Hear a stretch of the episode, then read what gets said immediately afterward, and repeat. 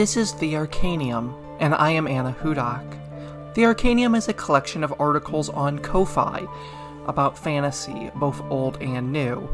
Books, audio dramas, movies, video games, all of it that falls under the fantasy genre will be discussed. So, I invite you, just sit back and enjoy.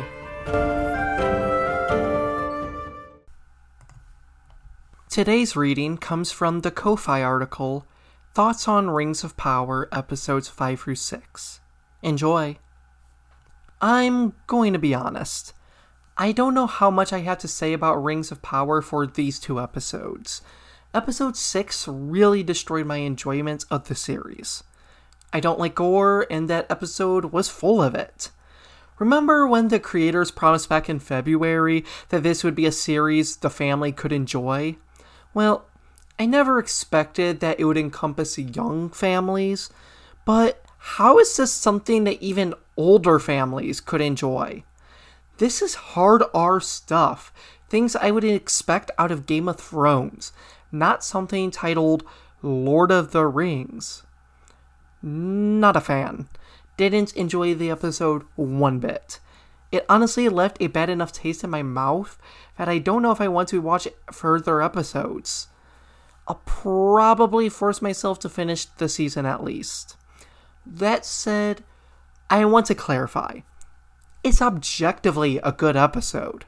It raised the stakes and was a thrill ride from beginning to end. The only thing I think the episode could be knocked for is having the soldiers of Númenor show up to save the day. It was rather ridiculous. Other than that, it was objectively an excellent episode. Anyway, episode 5 was fantastic. A lot happened, and frankly, I'm struggling to remember everything, even with the Wikipedia episode summary up. We see Nori teach the stranger how to speak their language, and he learns that he is good. The other Harfoots don't like him and want to banish Nori's family, but the stranger saves Nori and one of the women most vocal against him from wolves. So, he is now seemingly accepted by everyone.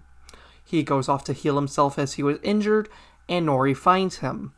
He uses magic to create ice to heal himself, and Nori goes up, gets herself frozen, and blasted away. She runs scared. Honestly, this scene was pretty dumb. So, she sees him creating ice to heal himself. She goes up to touch him, and then gets scared of him because she was dumb enough to touch him? She screwed around and found out. This isn't a reason to be scared of him. This is a reason to be upset with yourself for being stupid.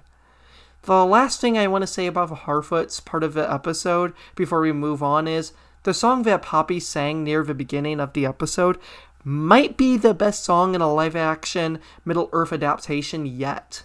I cannot get enough of it.